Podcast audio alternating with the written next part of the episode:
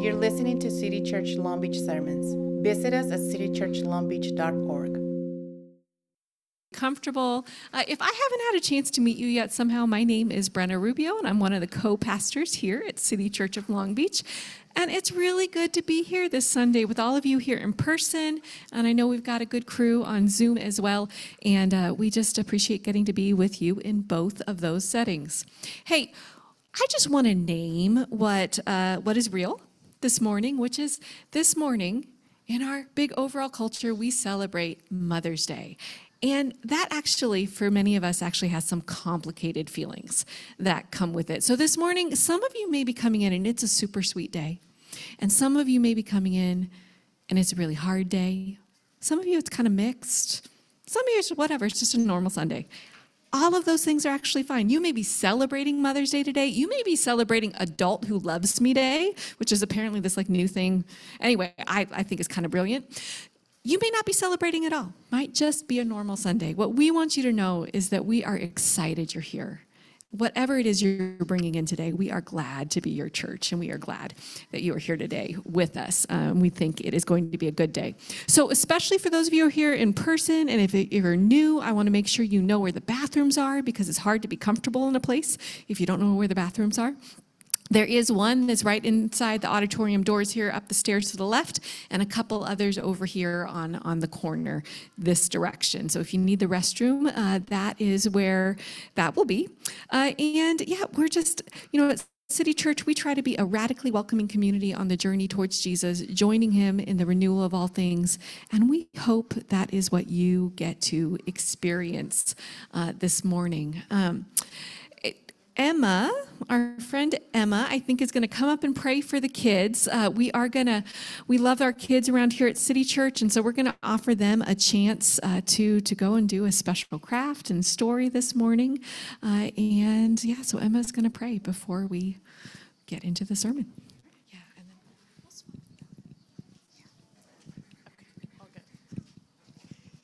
Morning, church. Let's pray together. Mm. Holy One, we pray this morning for all the children here with us, all of the children who are our neighbors, and we pray this morning that they feel loved and held and cared for by the adults in their lives and the adults in their community, including us. We pray that they feel loved and held and cared for by you, their creator and divine parent. And in the warmth of that love, that they can grow and feel safe to be who they are in this world. And that today they could share that love with those who take care of them. Uh, in Jesus' name we pray. Amen. And yeah, so come with uh, me and Wendy over there if you'd like to, and we have some fun things to make. Oh, it's a fun day. It is a fun day. Welcome, friends. I am Bill White. I'm the other co pastor here, and it is great to be with you. And Megan Williams, wherever you are, uh, where'd she go? There she is. Come on up, Megan Williams. This is Megan Williams, our co preacher today.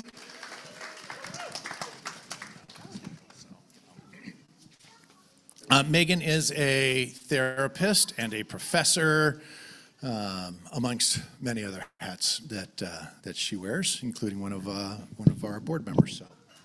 So, uh, so we are in this sermon series called "Complicated Jesus," and we're calling it "Complicated Jesus" because real relationships are messy, and when you try to relate to Jesus, it's messy.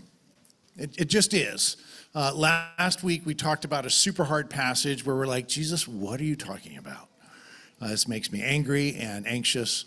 Uh, and we're going to have some more of those moments coming up in the, in the next few weeks while we look at some passages that are like, wow, that is, I, I don't know what to do with that, right? Because relationships are complicated. People do things, people are things They're like, wow, what, how do I manage this? Uh, today, we're dipping into kind of the Jesus that that I think some of us maybe grew up with, maybe some of us didn't. But it's the Jesus who is always there for us uh, when we reach for him. the Jesus who is always available to us. Um, and where sometimes what makes Jesus complicated is it's, that there are times when Jesus is not complicated, right? When Jesus is just like, yes, that's right. And uh, I think this might be one of those days. So, uh, Raylene Pacheco is going to read scripture for us. So, if you'd welcome up Raylene.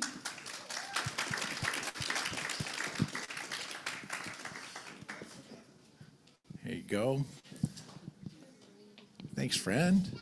So, and we tend to stand around City Church when Scripture's read, just as in honor of the gift of having uh, God's Word for us. So, Luke 8, 42 to 48. As Jesus was on, his, way, the crowds almost crushed him. And a woman was there who had been subject to bleeding for 12 years, but no one could heal her. She came up behind him and touched the edge of his cloak, and immediately her bleeding stopped. Who touched me? Jesus asked. When they all denied, Peter said, Master, the people are crowding and pressing against you. But Jesus said, Someone touched me. I know that power has gone out of me. Then the woman, seeing that she could know she could not go unnoticed, came trembling and fell at his feet. In the presence of all the people, she told why she had touched him and how she had been instantly healed. Then he said to her, Daughter, your faith has healed you. Go in peace. people of God, this is the Word of God. Thanks be to God. You may be seated. So, as Bill said, um, today's kind of the good news of the good and the bad news. And I'm so glad he asked me to preach on a good news day um, because we're going to be talking about the gentleness of Jesus today. Um, we also gonna, are going to highlight through this scripture passage with this, we, we, te- we technically call her sometimes the bleeding woman because she was unnamed um, in this story. We don't know much about her besides the fact that she had this ailment um, and she was bleeding for 12 years. She was menstruating for 12 years. Um, and what this story highlights, and we're going to talk about today, is Jesus' values, right? So if we're thinking about a complicated Jesus, the tough parts of Jesus that are hard for us to swallow or understand, we're really going to look at and explore his values today, um, what he was like, the human parts of Jesus. And that has always been really attractive to me. I don't know about you, but to connect with the human parts of Jesus has always been really, really attractive. Um, my husband and I, when we were first married, we thought, what are the things that we want to pass down to our kids um, regarding the Bible? And we landed on we want to tell them that Jesus was a really good guy right? We want to tell them how special Jesus was. And this is one of the stories that really highlights that. Um, so Jesus was really popular and busy in this story. Everyone kind of wanted a piece of him. And he was actually on his way to a house to heal a young girl. Um, and so he was in the midst of a really busy and full crowd. Uh, a few weeks ago, we um, got passes to Knott's Berry Farm. I don't know if any of you have been to an amusement park recently. Yes, Knott's Berry Farm, not Disneyland. Um, and I, I went right when they opened, and I was with my mother-in-law, and I had a stroller, and I had my three boys with me, and the crowd was pressing in because everyone had their eye on the prize, which was the front gate. And so everyone's pressing in. I can smell people around me. I can feel people around me, right? And everyone's kind of moving like like cattle a little bit. And I imagine that is what was going on this day in this crowd with Jesus.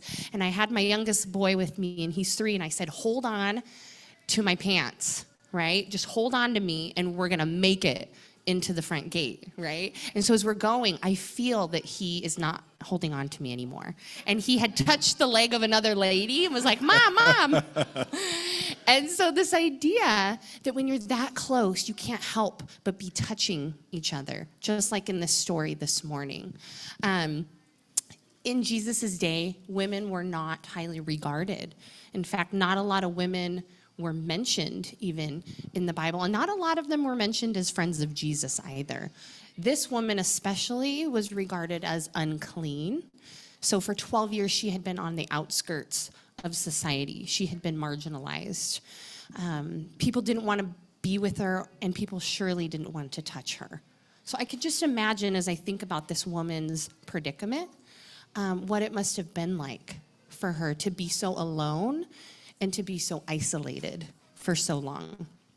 You know, there's this thought that she was grasping for some significance when she when she reached out for Jesus that day in a society that told her that she had none. And I love this story particularly. This was a story that I had said, Bill, you got it. You have to tell, talk about this on one of the good Jesus days, right? This is just one of the really good Jesus moments because I, in some really real ways, can relate to this woman. I don't know about you, but I can relate to feeling like I don't have a lot of significance. Not only societally, right, as a woman. I mean, I'm I'm more of a privileged, in a, have been in a privileged position my whole life, but emotionally, I have felt very isolated for a lot of my life, and I think mental health plays into that for me. I think um, coming from a family that doesn't always value femininity has played into that for me. Um, hasn't always honored my voice as a woman, has played into that for me. And so maybe a lot of us are on a journey to start to understand where we have a need or an ailment like the woman. That we're all on a journey to understand who are we in terms of gender, gender identity? Who are we in our roles at work um, and what we do? Who are we as spouses or parents? I think that's been a big part um, of my journey is to understand that significance. Well, and you had three boys too, so there are a lot of boys in your life. Yeah, I, I'm, I, I'm outnumbered. Yeah.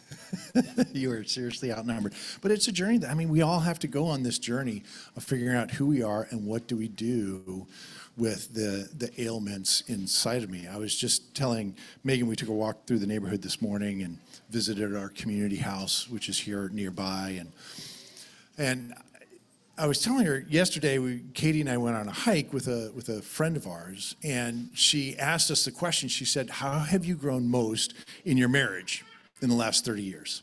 And Katie had like these super deep things to say, so I felt like I was kind of on the spot, you know? So I literally, I was like, Oh, think of something deep, like, please tell me I've grown somehow, right?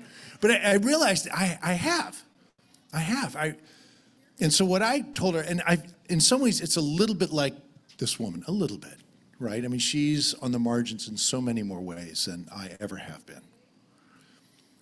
But I grew up with a ton of anger in my life. And there have been so many times when I literally have sat down and prayed and said, God, I am so angry. Stop me being angry. I don't want to be angry. I don't want to be angry at whoever, at them, or at myself, or my kid, or whatever, the world. And God would not answer those prayers. And I literally I prayed that for years.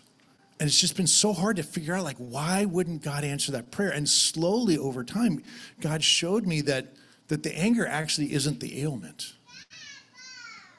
That I I was just covering it over and that really on the inside, I was just sad. And I was using my anger to protect myself because it felt so much safer than being powerless. And it wasn't until I became powerless and I asked Jesus to touch me that there started to be some healing for both the sadness that was beneath and some of the anger that was on the surface. And here's this woman who recognizes that powerlessness so much more than someone like I do. Then she goes to Jesus. She, she pushes through that crowd, right? And the, the scripture says in verse 47, it says, she could not go unnoticed. She couldn't go unnoticed because she was powerless and Jesus was nearby. And every time there's powerlessness, Jesus will notice. Every time. She could not go unnoticed.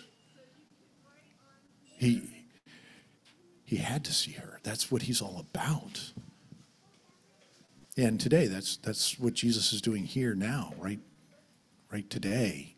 He's, he's looking at us in those areas where we are just bleeding out and you will not go unnoticed.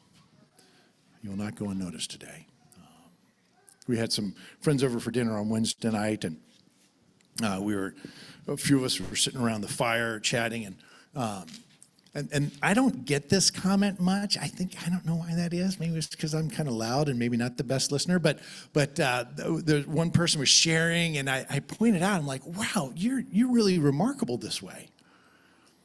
And he stopped and he said, "Thanks for seeing me." It was just a really tender moment. I'm like, wow, I saw somebody. I did that. You know, but but that's what's going on here. Jesus is is is here and and he sees her. Right? And Jesus is here and he sees you. That's what this passage is about today. And I think if we highlight kind of Jesus's moves, if you will, in this in this um, this moment, his response um, is that it's pretty human of him, because again, he has kind of a mission that he's moving toward, and he feels her, right, like like my son, kind of pulling on my leg at Knott's. He feels the pull of her, and it was so risky for her to do this for her to get down and just go, I'm going to just risk out of desperation, just touching the guy. Because I think if I just touched the guy, something, maybe, maybe something would happen. You know, I've heard he's that powerful. I wonder if I could just touch him and he could keep going on his way. But like Bill said, she, she couldn't go unnoticed at that point, And he stops and he said, Some power's gone out of me. It's like he felt it which is crazy and weird too, that he could feel that. But he does the opposite of what was expected of him, especially culturally speaking.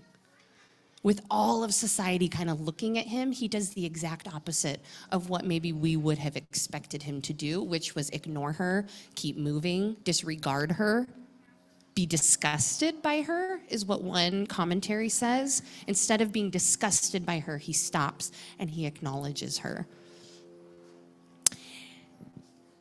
An idea that I kind of take from the story is that relational touch is really what healed her. It was that he looked her in the eye and he could say, What do you need? And then she goes on to tell him the whole story. And that I think is really, really important for us today. Is in some translation it says she told him everything. She told him everything in those few seconds that she had with him. And I think in times where, I, uh, in my journey spiritually, especially, when I've gotten really stuck, I've been a Christian for most of my life, in and out of, you know, kind of mega churches, then didn't go to church for a long time, and found myself at City Church. Um, when I felt really stuck, a friend of mine said, Why don't you just be honest? Why don't you just kind of tell the whole story of where you're at? Why don't you reach for someone when you're feeling stuck in your faith or as a mom? I feel stuck all the time.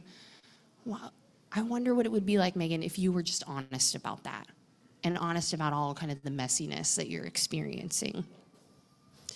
Um, like Bill said, I'm, I'm a therapist, and a lot of times I feel really stuck when I'm sitting with people who are in kind of pain, right? I'm supposed to be the expert.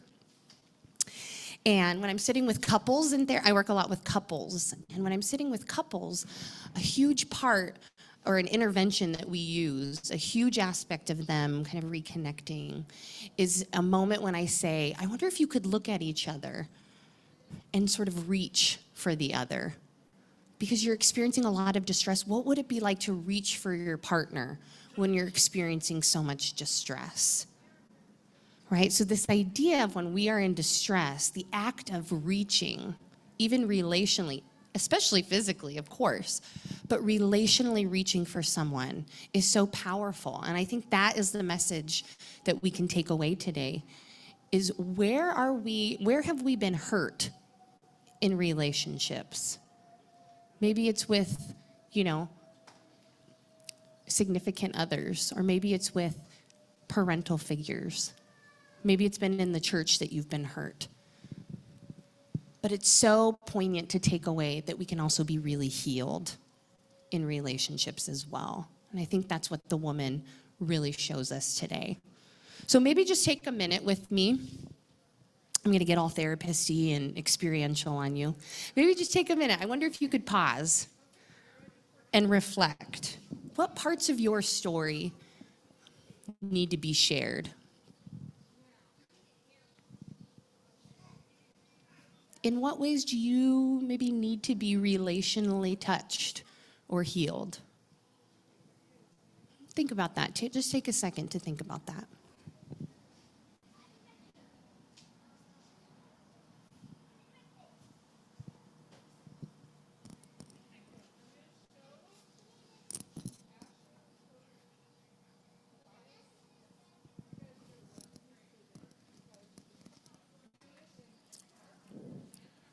So our passage ends uh, with this line after, after she reaches out, showing her, her courage and her faith.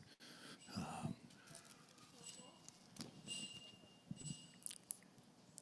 then he said to her, verse 38, Daughter, your faith has healed you. Go in peace. Jesus gives her that public blessing, that sense like, I see you, I bless you, you matter. He calls her daughter, a word of, of belonging and belovedness. And Jesus is here, and he looks at you and he says, I see you, son. I see you, child.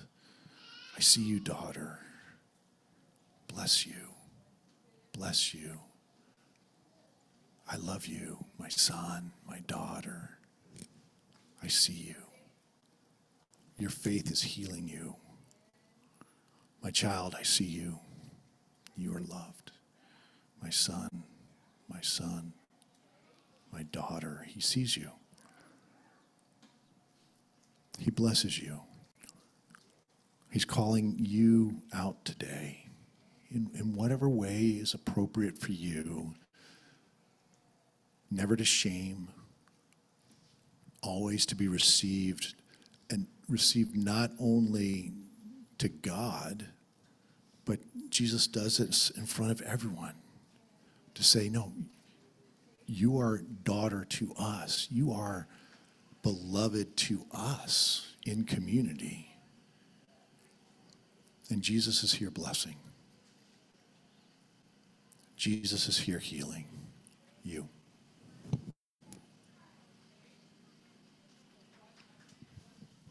So we're going to close um, with a story, and it's geared towards kiddos. Um, I read it to my boys at bedtime, um, but we're going to read it today because I think it really illustrates this idea um, that there were there's a gentleness and a non-judgmental part of Jesus. And I think I don't know about you, but I really needed that today. So I'm gonna I'm gonna read us a story. Do you want to put the mic on the Yeah, that's a great idea. And I might do the voices, so just bear with me. It might just sneak out. Okay, this is called The Rabbit Listened by Cori Doerrfeld.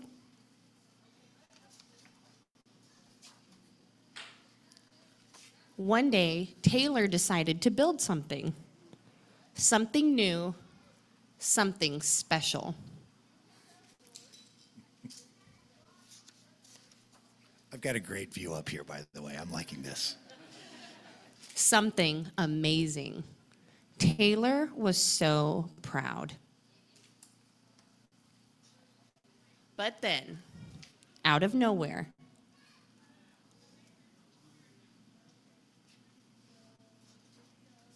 things came crashing down.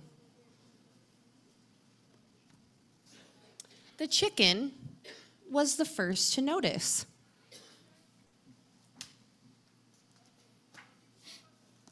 Cluck, cluck. What a shame. I'm sorry, sorry, sorry this happened. Let's talk, talk, talk about it. Cluck, cluck. But Taylor didn't feel like talking, so the chicken left. Next came the bear. You, you can imagine what's going to happen. Yeah. Rah, rah, how horrible. I bet you feel so angry. Rah. Let's shout about it. But Taylor didn't feel like shouting. So the bear left.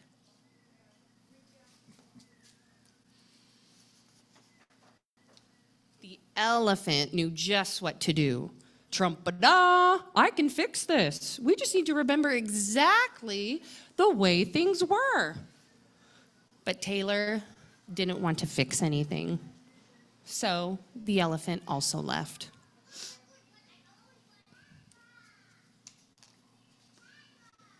And one by one they came. The hyena, hee hee, let's laugh about it. The ostrich, gulp, let's hide and pretend nothing happened. The kangaroo, tisk tisk, what a mess, let's throw it all away. And the snake, shh, let's go knock down someone else's. right? He's always the mean guy, the snake. But Taylor didn't feel like doing anything with anybody, so they all left until Taylor was alone. And in the quiet, Taylor didn't even notice the rabbit. But it moved closer and closer until Taylor could feel its warm body.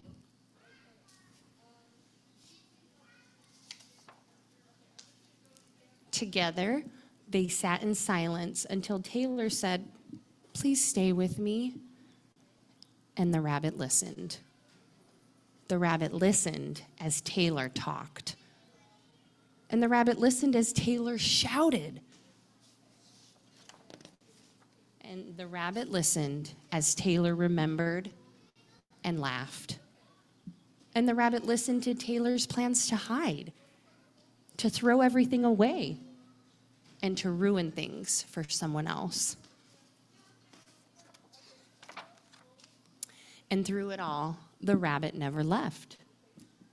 And when the time was right, the rabbit listened to Taylor's plan to build again.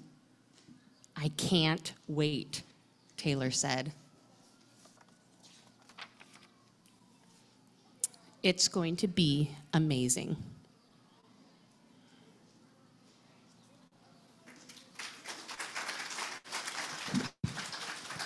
Katie White's going to pray for us.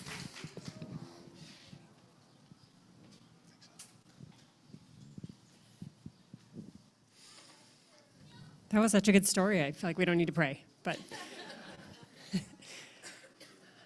Mother, Father, God, thank you for your faithful, fierce, guiding love for us. Thank you for the courage of the woman in this story. And thank you, Jesus, for seeing her.